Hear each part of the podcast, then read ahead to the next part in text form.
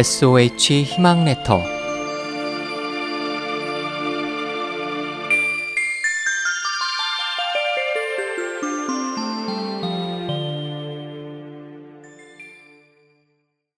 소동파와 동파육 당나라와 송나라에는 뛰어난 문장가가 많았습니다. 그 중에서도 소식은 송대를 대표하는 정치가이자 문장가입니다. 소식의 호는 동파 거사여서 흔히 소동파라고 불립니다. 그가 항저우에서 관리로 지내던 때에 가뭄과 장마 등을 막기 위해 서호를 수리하여 농민들이 큰 혜택을 입은 적이 있습니다.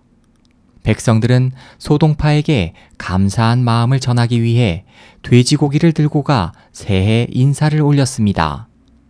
소동파는 이를 거절할 수 없어 돼지고기를 네모지게 썰어 간장과 설탕 등을 넣어 푹 졸인 후 사람들에게 다시 나눠줬습니다. 백성들이 먹어보자 그 맛이 정말 좋았습니다.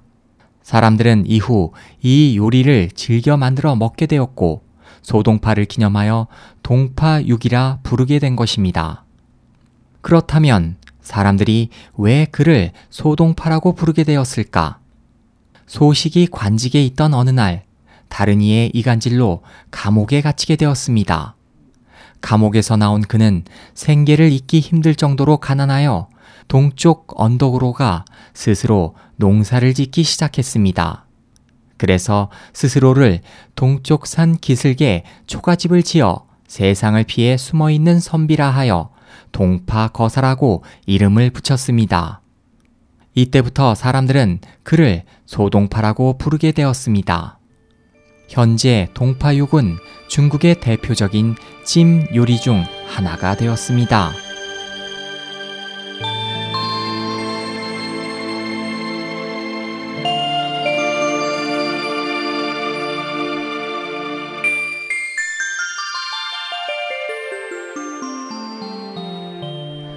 SOH 희망지성 국제방송에서 보내드렸습니다.